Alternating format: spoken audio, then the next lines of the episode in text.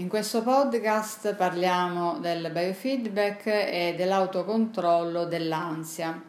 Quando i ragazzi, in seguito all'ansia da prestazione per gli esami, cominciano a strutturare un disturbo d'ansia iniziale e quindi sudano loro le mani, tendono a scattare, dormono male, sono irrequieti, cominciano ad avvertire un'agitazione fastidiosa che li domina tutta la giornata e arrivano in studio da me per un consulto, io consiglio loro intanto un breve ciclo di sedute di biofeedback che ci aiuterà a dominare l'ansia e liberarci da questi disturbi fastidiosi. Il biofeedback tenete presente che è una tecnica non invasiva, infatti vengono applicati due elettrodi a due dita delle, eh, della mano, di una delle mani e non ci sono rischi perché le, le apparecchiature sono a batteria.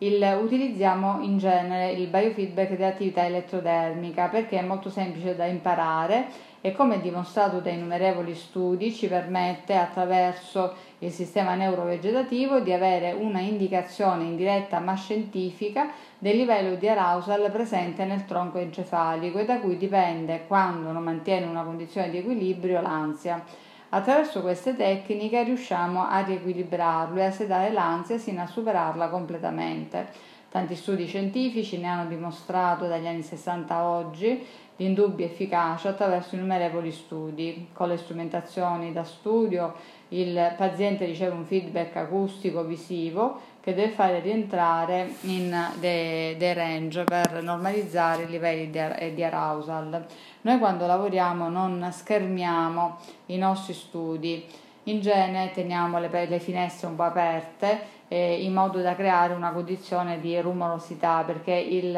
eh, soggetto deve abituarsi a ehm, capire che l'equilibrio è interno e deve imporre l'equilibrio in un ambiente di turbolenza. E anche quando lo fanno a casa il, consigliamo la medesima cosa, cioè di mettere ad esempio aprire un po' il, il balcone la finestra, di mettere la tv a basso volume in modo da creare, non si devono distinguere le voci ma devono avere un noise di fondo mondo. Questo perché chi deve dominare l'ansia appunto deve imparare a farlo dovunque in qualsiasi situazione di turbolenza, altrimenti se gli, eh, agli esami c'è un po' di rumore o ci sono delle interruzioni il ragazzo rischia di bloccarsi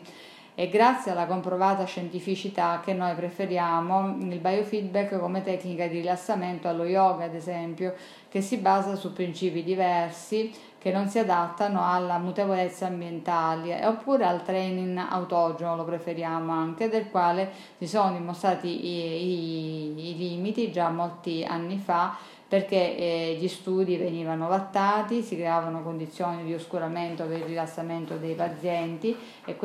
il, eh, non, queste non sono delle condizioni che il, si eh, realizzano in esterno, quando il soggetto ha un attacco di panico, un attacco d'ansia, eccetera, non si trova in delle condizioni ideali, si trova in delle condizioni di disequilibrio, di turbolenza, di frastuono, ma soprattutto anche il succedeva che cosa è stato dimostrato attraverso le registrazioni poligrafiche, che il mm, terapeuta dà dei suggerimenti perché utilizzava sempre il rilassamento attraverso il rilassamento di Jacobson, eh, però il, ci si affidava alle sensazioni soggettive della persona, c'è chi si conosce molto poco e allora il, um, può stare fermo, ma in realtà essere una corda tesa, essere assolutamente nervoso, nelle registrazioni poligrafiche gli spike partivano altissimi, quindi il, eh, non, il, ehm, eh, non risultava utile da questo punto di vista. Grazie, arrivederci.